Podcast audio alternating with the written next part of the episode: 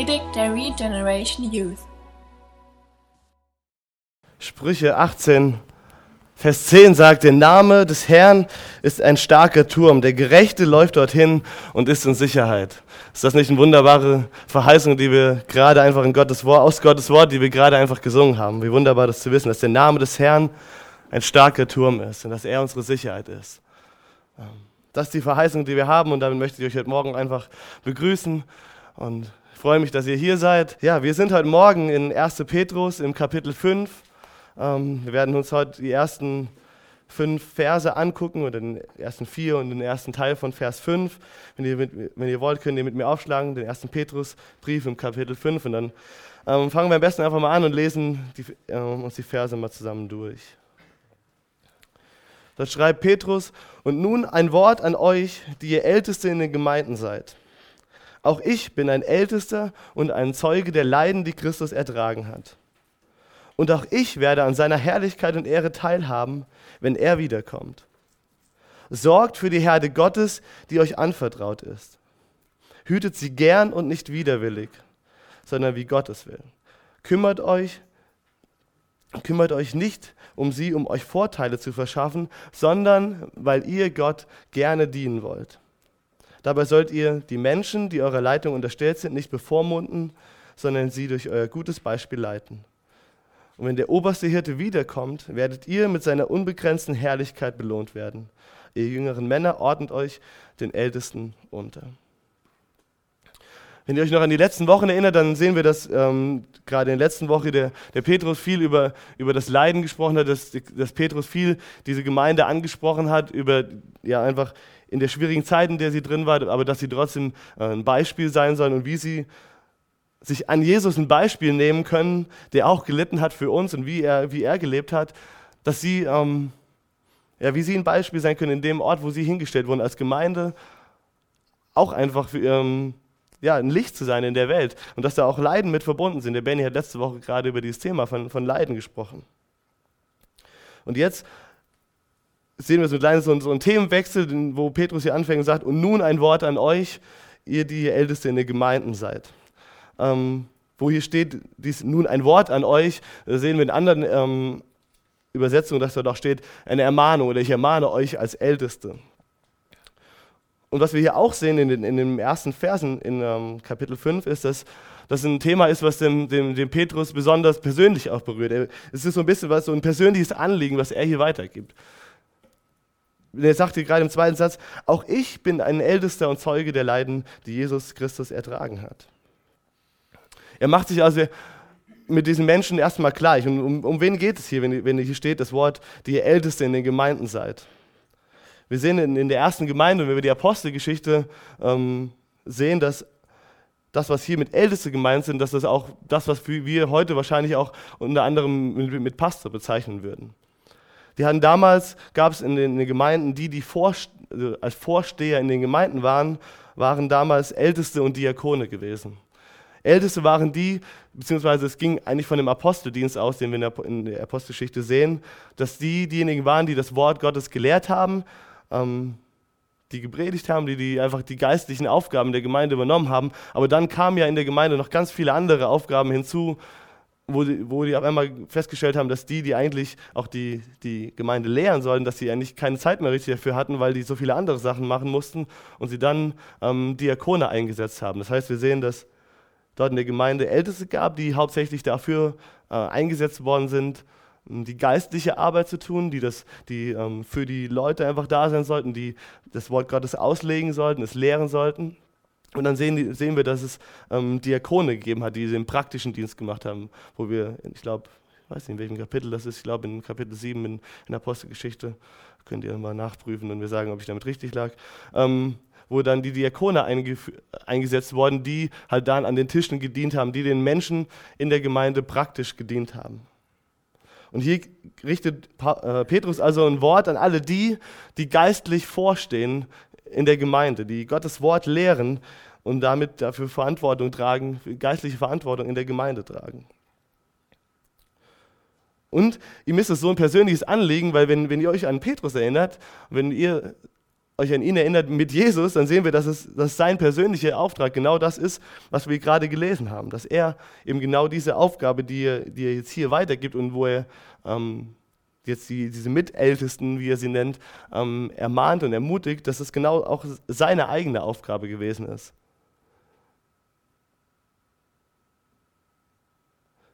Er sagt, ich bin ein Ältester und ein Zeuge der Leiden, die Christus ertragen hat. Erinnert ihr euch daran, wo Jesus ihn am Ende, nachdem er wieder auferstanden ist, was hat, ähm, was hat dort in diesem, Jesus ähm, zu Petrus gesagt? Ihr könnt aufschreiben oder wenn ihr wollt auch mit mir aufschlagen, Johannes 21 ab Vers 15. Dass nachdem Jesus gekreuzigt ist, nachdem er ins Grab gelegen worden ist, nachdem er auferstanden ist und ihr kennt die Geschichte, die wir vorher ähm, gelesen haben, auch mit Petrus, wie er ihn verleugnet hat. Und Jesus kommt aber wieder zu Petrus zurück und er sagt, nach dem Frühstück sagte Jesus zu Simon Petrus, Simon, Sohn des Johannes, liebst du mich mehr als die anderen? Petrus erwiderte, ja Herr, du weißt, dass ich dich lieb habe. Jesus sagte, dann weide meine Lämmer. Jesus wiederholte die Frage, Simon, Sohn des Johannes, liebst du mich? Petrus antwortete, ja Herr, du weißt, dass ich dich lieb habe. Jesus sagte, dann hüte meine Schafe. Noch einmal fragte er ihn, Simon, Sohn des Johannes, hast du mich lieb? Petrus wurde traurig, weil Jesus die Frage zum dritten Mal stellte und sagte, Herr, du weißt alles, du weißt, dass ich dich lieb habe. Und Jesus sagte, dann weide meine Schafe. Seht, das ist ein ganz persönlicher Auftrag, die, die, der Jesus, der, die Petrus von Jesus empfangen hat. Seine Aufgabe war es, die, die Schafe zu weiden. Ihr kennt, ihr kennt die Geschichte, ihr wisst, dass Petrus derjenige war, der gesagt hat, Jesus, ich gehe mit dir in den Tod, ich werde dich niemals verleugnen. Und er derjenige war, der ihn dreimal verleugnet hat. Der dreimal Jesus verleugnet hat in der Zeit, wo er gelitten hat. Aber er kann natürlich trotzdem deswegen sagen, dass er aber auch Zeuge der Leiden des Christus war. Er war derjenige, der trotzdem nah bei Jesus in seiner Nähe war, auch wenn er ihn letztendlich dort verleugnet hatte. Deswegen, ich glaube, gerade deswegen ist es so ein ganz krasses persönliches Anliegen, was er hier, was er hier hat und was er einfach nochmal deutlich macht, indem er sagt, ich bin auch ein Ältester und ich bin Zeuge der Leiden, die Christus ertragen hat. Und dann gleichzeitig aber auch, und das ist, glaube ich, das, was er gelernt hat ähm, aus dem, was Jesus ihm dann als Auftrag gegeben hat, den nächsten Satz. Und auch ich werde an seiner Herrlichkeit und Ehre teilhaben, wenn er wiederkommt. Petrus hat gesehen, wie Jesus gelitten hat und er hat gesehen wie, und er weiß genau, wie er sich in diesem Moment verhalten hat. Er weiß genau, in welchem Punkt er dort gestanden hat. Aber er weiß genau, dass Jesus ihn dreimal, die er ihn verleugnet hat, wie in dem Text, den wir gerade gelesen haben, dreimal wiederhergestellt hat und ihm diesen Auftrag mitgegeben hat. Hüte meine Schafe, weite meine Lämmer. Und das ist das, was, was ähm, Petrus jetzt den, den Ältesten in dieser Gemeinde weitergeben möchte. Sorgt gut für die Herde Gottes, die euch anvertraut ist. Hütet sie gern und nicht widerwillig, sondern wie Gott es will. Kümmert euch nicht um sie, um euch Vorteile zu verschaffen, sondern weil ihr Gott gerne dienen wollt. Ich glaube, wenn einer das wirklich so sagen kann und wir ihm das abnehmen, dann, dann ist es doch Petrus, oder? Wenn wir, einfach, wenn wir seine Geschichte kennen, wenn wir wissen, was er erlebt hat und einfach gerade diesen Moment, den wir gerade eben in Johannes gelesen haben, einfach sehen, dann wissen wir, dass das ein ganz persönliches Anliegen ähm, für, von Petrus ist, weil es ein ganz persönlicher Auftrag war, ähm, den er von Jesus empfangen hat. Und was ist es, worum es hier so geht, wenn es hier geht um die, die Herde Gottes? Jesus, wir sehen dieses, dieses Bild in der Bibel immer wieder davon, dass wir als Menschen und dass, dass Gott uns als Menschen als, als Schafe bezeichnet, dass er gerade seine Herde als Schafe bezeichnet. Und es drückt damit aus, dass wir einen Hirten brauchen. Und das ist auch das, was Jesus einfach was ihm so auf dem Herzen lag, als er schon hier auf der Erde war. In Matthäus 9, Vers 35 bis 38, da lesen wir, dass Jesus zog durch die Städte und Dörfer der Umgebung. Er lehrte in den Synagogen und verkündete die Botschaft vom Reich Gottes. Und überall, wo er hinkam, heilte er Menschen von ihren Krankheiten und Leiden. Er hatte tiefes Mitleid mit den, mit den vielen Menschen, die zu ihm kamen, Denn sie hatten große Sorgen und wussten nicht, wen sie um Hilfe bitten konnten. Sie waren wie Schafe ohne Hirten. Deshalb sagte er zu seinen Jüngern, die Ernte ist groß, aber es sind nicht genügend Arbeiter da. Betet zum Herrn und bittet ihn, mehr Arbeiter zu schicken, um die Ernte einzubringen. Also das, was den Auftrag, den, den Petrus von Jesus empfangen hat, ist ein Auftrag, der letztendlich Jesus unwahrscheinlich am Herzen liegt. Wir sehen, dass Jesus sich die Menschen in der Umgebung angeguckt hat und wir lesen das auch im Alten Testament davon, schon wenn wir Jesaja oder Ezekiel lesen, ähm, dass, dass auch Gott der Vater genauso redet, wenn er sich das Volk Israel anguckt und sagt, ihr seid wie Schafe ohne einen Hirten, ihr irrt umher, ihr seid zerstreut, ihr braucht jemanden, der euch zusammenführt, ihr braucht jemanden, der, der sich um euch kümmert.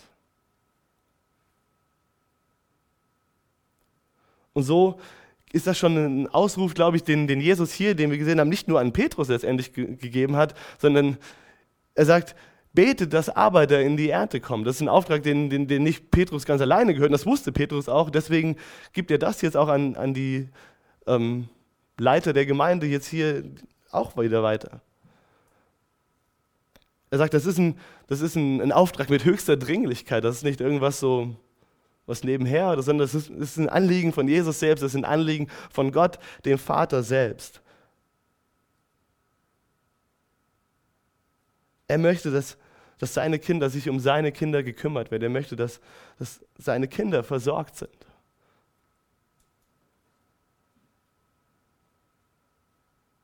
Und so spricht er eben zu, dieser, zu den, den Ältesten in diesen Gemeinden und er weiß, wir haben die, die Geschichte in den letzten Kapiteln vorgelesen, er weiß, dass es eine Gemeinde ist, die, die in Schwierigkeiten auch ist, die, die Bedrängnis erfährt, die, die leiden muss für den Namen Jesus. Und er wird sich an, an die Worte auch von Jesus erinnert haben, der gesagt hat in Johannes, dass wenn da ein Hirte ist, der nur ein Mietling ist, der nur ein Angestellter quasi ist, das lesen wir in Johannes 10, wenn, wenn ein Wolf kommt, steht da, der wird, der wird abhauen, der wird nicht da bleiben. Der wird sich nicht weiter um die Schafe kümmern, weil ihm nichts an, an, den Schafen liegt. Ihm geht es nur darum, Geld zu verdienen, sein Leben, sein Lebensunterhalt. Und wenn es irgendwo schwierig wird, dann bleibt er nicht dabei, weil ihm liegt nichts an den Schafen. Und so ermahnt er hier die Leiter dieser Gemeinde und fordert sie heraus, Gott hat euch einen Auftrag gegeben. Und es ist ihm ein Anliegen, dass sich um die Herde gekümmert wird und die Einstellung, wie ihr diesen, diesen Auftrag erfüllt, ist essentiell wichtig. Und so möchte ich, dass wir hier als Jugend jetzt einfach sehen, die wir vielleicht nicht alle unbedingt in dieser Position stehen, aber dass wir verstehen, dass, dass Gott eben Leiter eingesetzt hat, dass Gott auch ähm, eben Älteste, dass er Vorsteher, Pastoren eingesetzt hat und ihnen Auftrag gegeben hat, geistig vorzustehen und geistig für die Gemeinde zu sorgen. Und hier sehen wir, wie sie Gott dienen sollen, wie sie diesen Auftrag erfüllen sollen, mit welcher Herzenseinstellung, wo uns wieder bewusst wird, dass es nicht Jesus in erster Linie um das Äußere geht, sondern dass Jesus um das Herz geht eines jeden und dass es ihm auch genauso um das Herz von jedem Einzelnen geht, der irgendwo in der Gemeinde lehrt, der in der Gemeinde leitet, der Pastor von der Gemeinde sein, sein wird oder ist.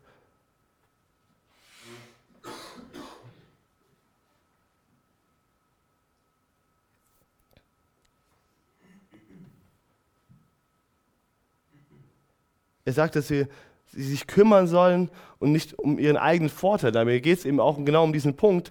Ähm, in anderen Übersetzungen lesen wir von schändlichem Gewinn und da geht es auch wieder um das Geld letztendlich. Wo er sagt, diejenigen, die geistig vorstehen, die sollen es nicht machen um des Geldes willen. Ein, deswegen sehen wir, dass dieser Dienst eine ganz andere Art von Arbeit ist, wie sie, wir es vielleicht gewohnt sind, wenn wir über unseren Job nachdenken, wenn wir darüber nachdenken, so was für eine Karriere will ich, will ich anstreben, was will, möchte ich arbeiten dann tun wir das ein Stück weit auch natürlich ähm, um des Geldes willen. Das ist der Grund vielleicht, warum viele von uns morgens aufstehen und auf die Arbeit gehen, ist, um Geld zu verdienen. Und wenn das nicht gegeben ist, dann suchen wir uns einen anderen Job. Jesus sagt aber, wenn jemand den Auftrag hat, vorzustehen für eine Gemeinde, dann soll er es nicht deswegen tun. Das soll das nicht der primäre Fokus sein, um letztendlich Geld zu haben.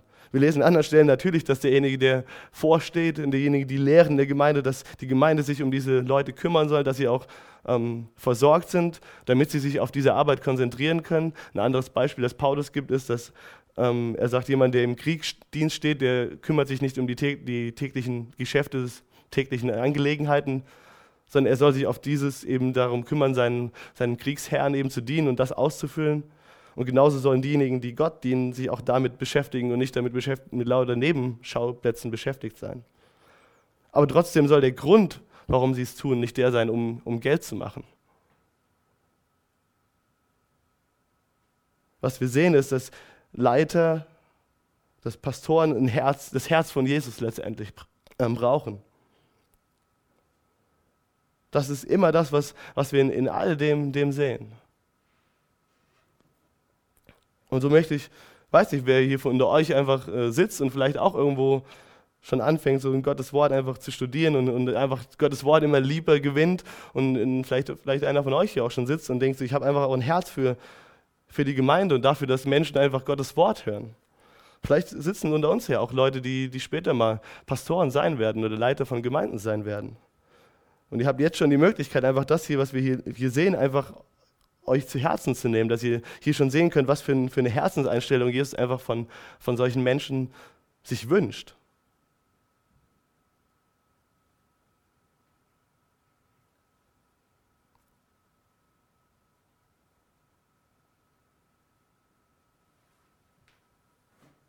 Jesus möchte Menschen, die nicht einfach nur ihren, ihren Job machen, ihren 40-Stunden-Vertrag äh, ausfüllen und dann nach Hause gehen und dann leben, wie sie wollen. Und Hauptsache, ich habe das irgendwie bekommen, sondern die, die ein Dienerherz haben. Das sieht man, glaube ich, wenn wir das einfach lesen, wenn wir auch sehen, dabei soll ihr die Menschen, die eurer Leitung unterstellt sind, nicht bevormunden, sondern sie durch euer gutes Beispiel leiten. Es geht also darum, ein, ein Leben zu leben, was echt ist und dass dadurch einfach ähm, der Dienst passiert. Und das Ganze ist auch mit einer Verheißung verbunden, nämlich dann, dass wir einfach mit dem Blick, die Belohnung ist nicht die, die, die wir hier auf Erden bekommen, sondern die Belohnung, lesen wir in Vers 4, und wenn der oberste Hirte wiederkommt, werdet ihr mit seiner unbegrenzten Herrlichkeit belohnt werden.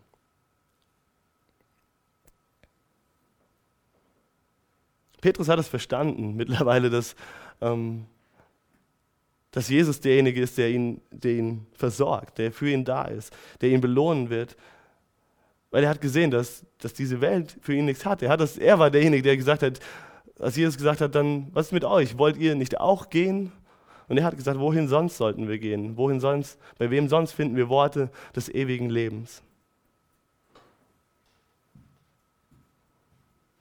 Und so ermutigt Petrus hier in diesem Text auch diese Ältesten dieser Gemeinde, die natürlich bestimmt unter besonderem ähm, Augenmerk, besonderem Druck gestanden haben von der Gesellschaft, die sich gegen das Christentum gestellt haben, dass sie wirklich das Herz von Jesus für, für seine Gemeinde einfach bekommen. Dass sie eben nicht diejenigen sind, die, wenn es schwierig sind, weggehen, sondern dass sie einfach sehen, dass es die Not einfach sehen, dass Gottes Wort, dass Jesus einfach ähm, gepredigt werden muss, dass, das, dass Jesus Worte des ewigen Lebens hat und dass Jesus sie gebrauchen will, diese Worte des ewigen Lebens weiterzugeben.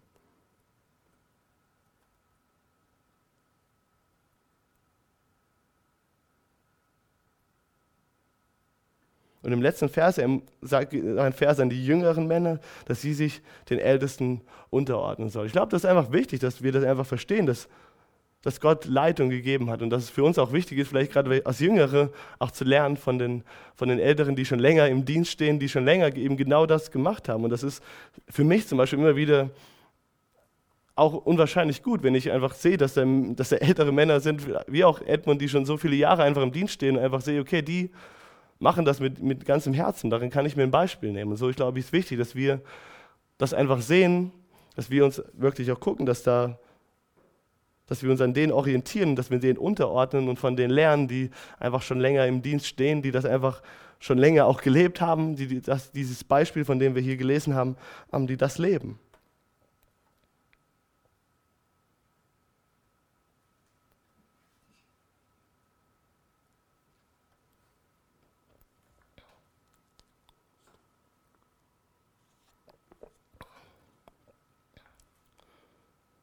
Wäre ich eigentlich schon fast fertig mit der Predigt? Nein.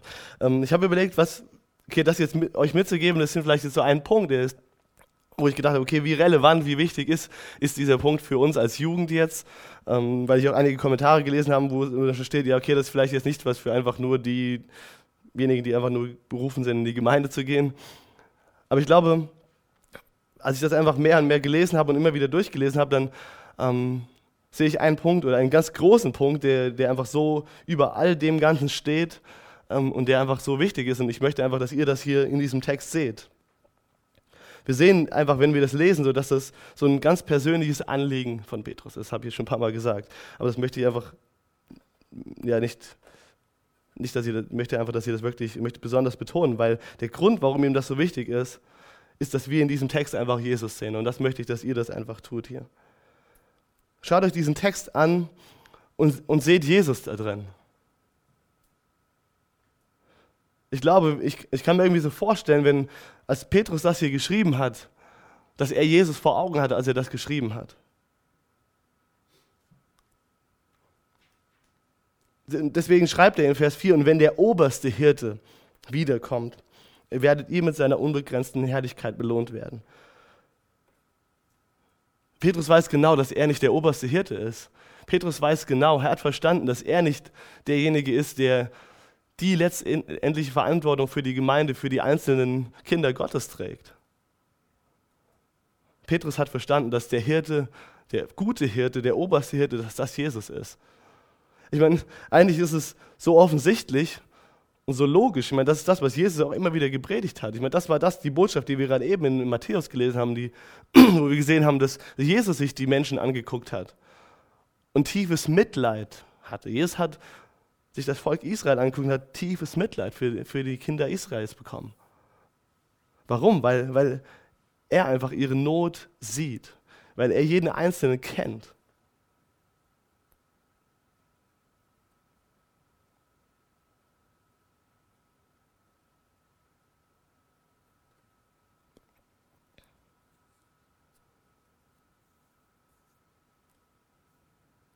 Ich möchte um euch Johannes 10, die ersten 18 Verse vorlesen. Dort steht, ich versichere euch, wer über die Mauer in den Schafpferch schleicht, statt durchs Tor hineinzugehen, ist ein Dieb und ein Räuber. Denn ein Hirte tritt durch das Tor ein, der Torhüter öffnet ihm und die Schafe hören seine Stimme und kommen zu ihm. Er ruft seine Schafe, die ihm gehören. Er ruft seine Schafe, die ihm gehören, beim Namen und führt sie hinaus. Wenn er seine Herde versammelt hat, geht er vor ihnen her und die Schafe folgen ihm, weil sie seine Stimme kennen. Einen Fremden aber folgen sie nicht, sondern laufen vor ihm weg, weil sie seine Stimme nicht kennen. Die Zuhörer wussten nicht, was Jesus mit diesem Bild meinte, deshalb erklärte er es ihnen. Ich versichere euch, ich bin das Tor zu den Schafen.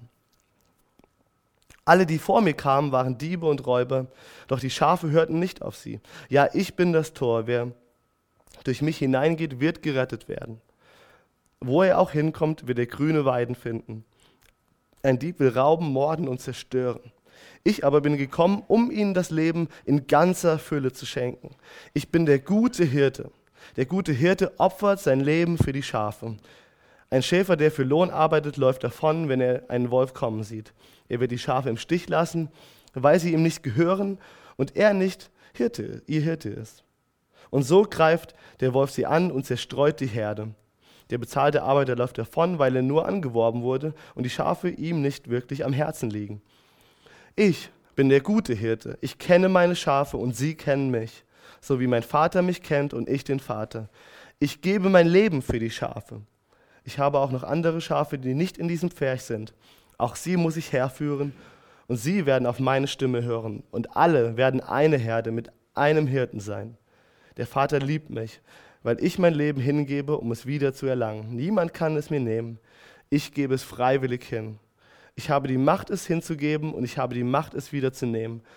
Denn mein Vater hat mir diesen Auftrag gegeben.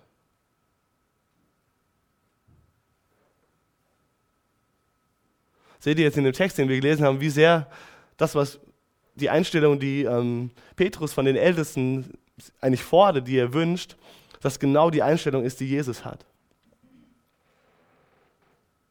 Das ist genau das, was wir hier sehen.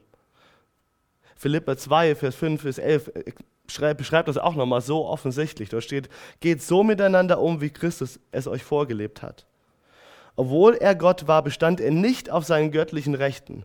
Er verzichtete auf alles. Er nahm die niedrige Stellung eines Dieners an und wurde als Mensch geboren und als solcher erkannt.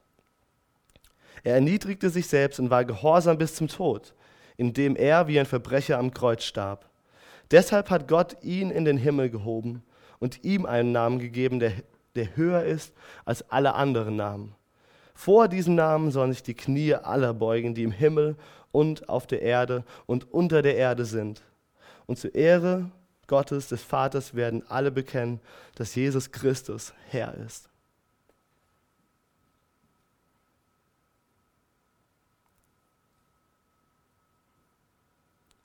Frage an euch ist, weißt du, dass du ein Schaf bist? Ist dir bewusst, dass du ein Schaf bist? Dass Jesus dich als Schaf bezeichnet? Ich sehe jetzt verschiedene Ausdrücke in deinem Gesicht von What bis uh. Ihr seid natürlich nicht wortwörtlich Schafe, das ist klar. Aber ihr seid wie Schafe. Und wenn wir uns überlegen, eben über, denkt an ein Schaf. Was, wie ist ein Schaf? Was, wie ist ein Schaf, was ohne Hirte ist? Ist dir bewusst, dass du, dass Gott dich sieht, wenn du ohne Jesus bist, dass du ein Hirte, ein Schaf bist ohne einen Hirten? Ist dir bewusst, dass wenn du einfach nur für dich lebst, du wie ein Schaf bist, dass du umherirrst?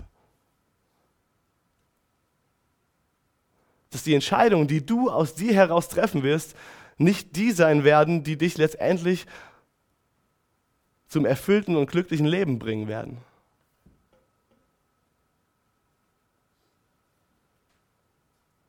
Ist dir das bewusst?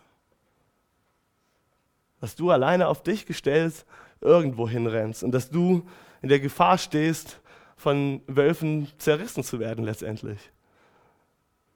Dass du in der Gefahr stehst, dass die Welt um dich herum dich einnimmt und dich wegreißt und dich letztendlich kaputt macht.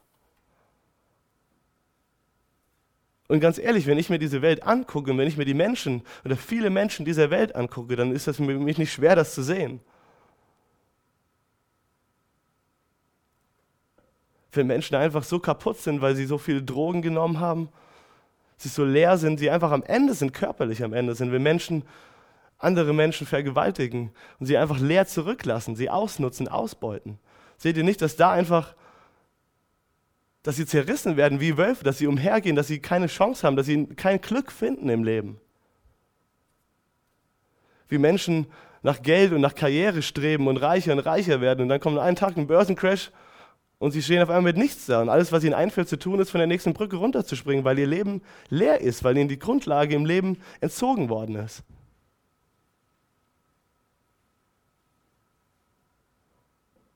Wo Menschen einfach nicht wissen, was wirklich Liebe ist, weil sie nie Liebe wirklich erfahren haben, weil sie nie Liebe in ihrem Leben erlebt haben, weil sie aus einem kaputten Elternhaus kommen, wo wirklich keine Liebe anwesend war. Sie kennen Liebe nicht, sie kennen vielleicht nur Krieg um sich herum. Wie viele Menschen auf dieser Erde leben im Krieg, wo Menschen andere Menschen erschießen, abschlachten, enthaupten, aus welchen Gründen auch immer. Und das ist das Herz, was Jesus hat, wenn er sich die Menschen anguckt, wo er sagt, das sind Schafe ohne einen Hirten. Sie irren umher, sie werden zerrissen von den, von den Wölfen, die umhergehen. Und das ist das Herz des Vaters, weshalb er seinen Sohn auf diese Erde geschickt hat. Und das ist der Grund, warum Jesus, Jesus, wenn wir diesen Text hier lesen, wenn, wenn Petrus sagt, hütet sie gerne und nicht widerwillig. Jesus hätte nicht hierher kommen müssen. Jesus hat es nicht widerwillig gemacht, weil er einfach nur musste und denkt, pff. er hat es nicht gemacht, um sich einen Vorteil zu erschaffen. Er hat dadurch keinen Gewinn gehabt. Er hat all seinen Gewinn, alle seine Herrlichkeit hat er im Himmel aufgegeben, freiwillig. Für dich und für mich.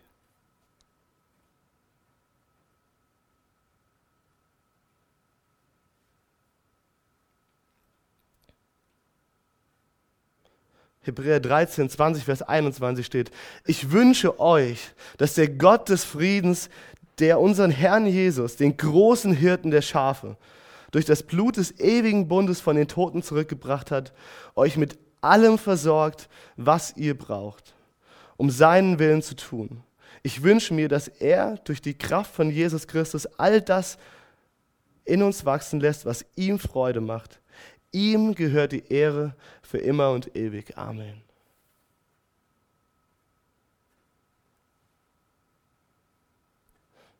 Ich weiß nicht, wie es dir geht, wenn, wenn du Gottes Wort hörst, wenn du diese Verse hörst.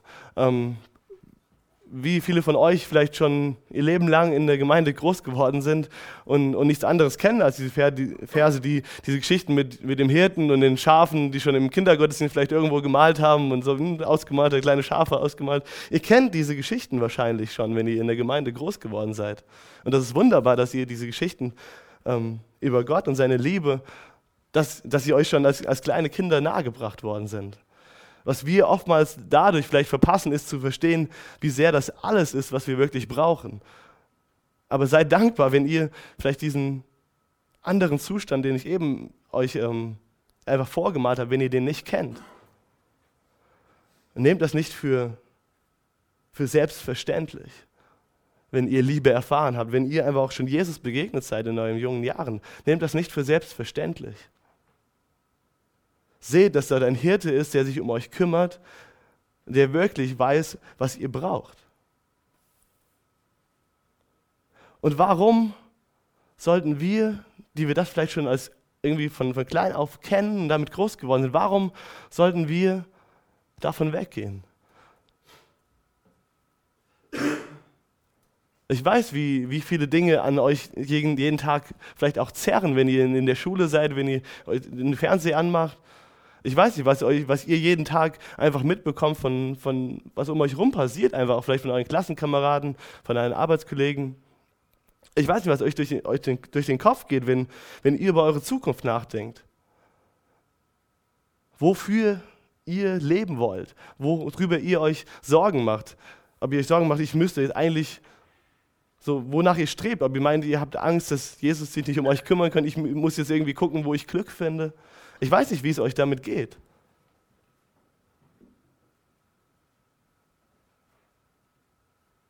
Aber ich sehe Gottes Wort und ich sehe, wo, was, was passiert mit Menschen, wo Gottes Wort nicht, nicht vorhanden ist, wo Gottes Wort keinen Raum in, in den Herzen hat, wo Herzen hart sind, wo Herzen kaputt sind.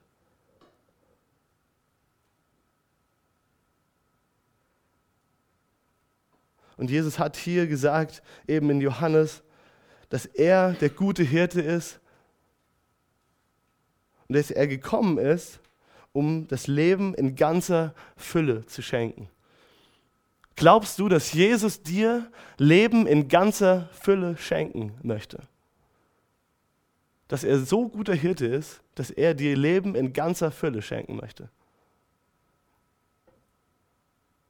Kein Witz. Nicht einfach nur, das ist nicht einfach nur ein Spruch, den er sagt. Das ist eine Verheißung, die er sagt. Nicht einfach so, ich gebe dir in ganzer Fülle und dann auf einmal, ja, was ist dann, wenn, wenn, wenn du dieses Leben ergreifen möchtest? Meinst du, Jesus wird dich dann im Stich lassen?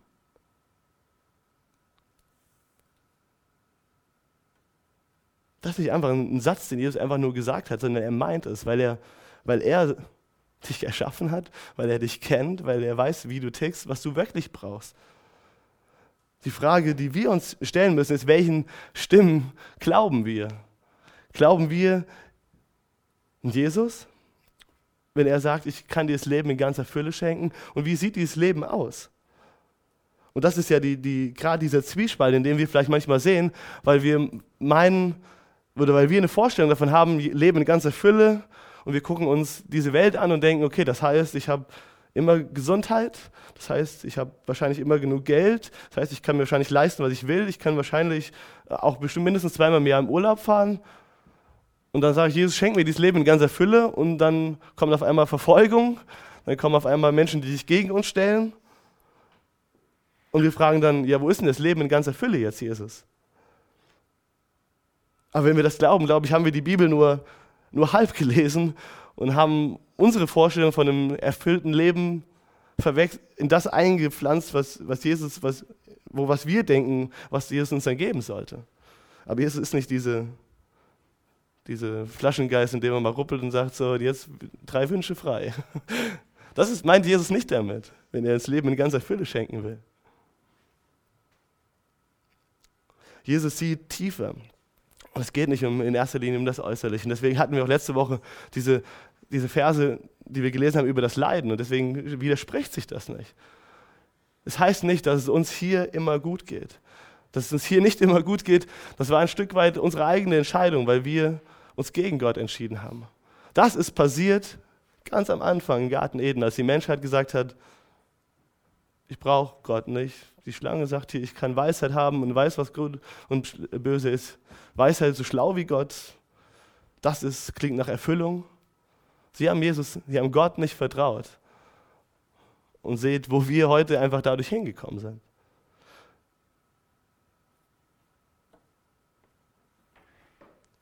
Was Gott dir und mir schenken will mit einem erfüllten Leben, ist ein neues Herz. Ein Herz, was wirklich in der Lage ist, Liebe zu empfangen und Liebe zu geben. Ein Herz, was wahres Leben, was ewiges Leben hat, was ewig in der Gegenwart Gottes leben wird. Ein Herz, was mehr und mehr versteht, dass Gott der König der Könige ist und ihn dafür Ehre geben möchte.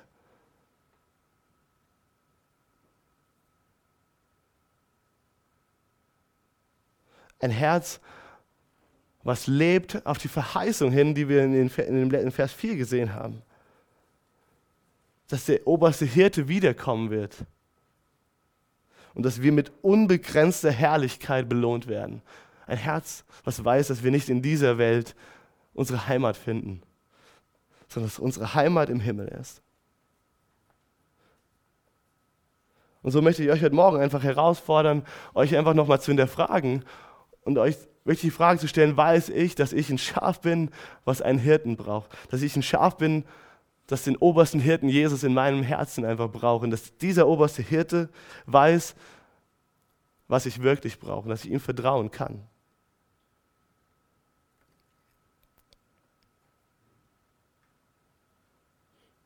Jesus selbst hat gesagt in der Bergpredigt, trachtet zuerst nach dem Reich Gottes und seht, wie euch alle anderen Dinge die ihr braucht, hinzugetan werden. Schaut auf Jesus, den Anfänger, Vollender deines Glaubens und lebe im Vertrauen auf ihn und das, was er in seinem Wort dir sagt. Und vertraue, dass er für den Rest sorgen wird.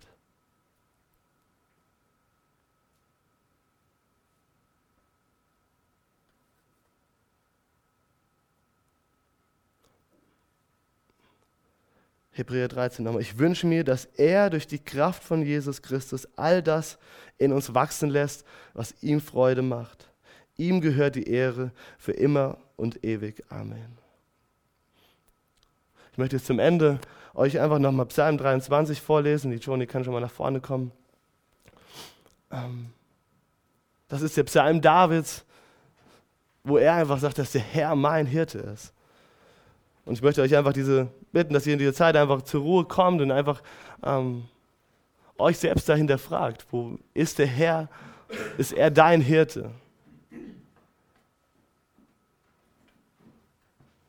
Und wenn, wenn das nicht so ist, dann hast du heute Morgen ist die Einladung von Jesus, der einfach mit, mit offenen Armen da steht und, und dich aufnehmen will und dir sagen kann, komm zu mir. Und seht und schmeckt, wie freundlich der Herr ist. Und, und seht und, und erfahrt einfach, dass das, was, was ich hier sage, dass es nicht einfach lose Worte sind, sondern ähm, dass es ein Versprechen ist, das ich euch gebe und dass ich derjenige bin, der auch in der Lage ist, ähm, es zu vollbringen. Psalm 23. Der Herr ist mein Hirte. Ich habe alles, was ich brauche. Er lässt mich in grünen Tälern ausruhen. Er führt mich zum frischen Wasser. Er gibt mir Kraft. Er zeigt mir den richtigen Weg um seines Namens willen. Auch wenn ich durch das dunkle Tal des Todes gehe, fürchte ich mich nicht. Denn du bist an meiner Seite. Dein Stecken und dein Stab schützen und trösten mich. Du deckst mir einen Tisch vor den Augen meiner Feinde. Du nimmst mich als Gast auf und salbst mein Haupt mit Öl. Und du überschüttest mich mit Segen. Deine Güte und Gnade begleiten mich alle Tage meines Lebens und ich werde für immer im Hause des Herrn wohnen. Deine Güte und Gnade begleiten mich alle Tage meines Lebens und ich werde für immer im Hause des Herrn wohnen. Danke für das Anhören der Predigt. Weitere Informationen findest du unter www.regenerationyouth.de.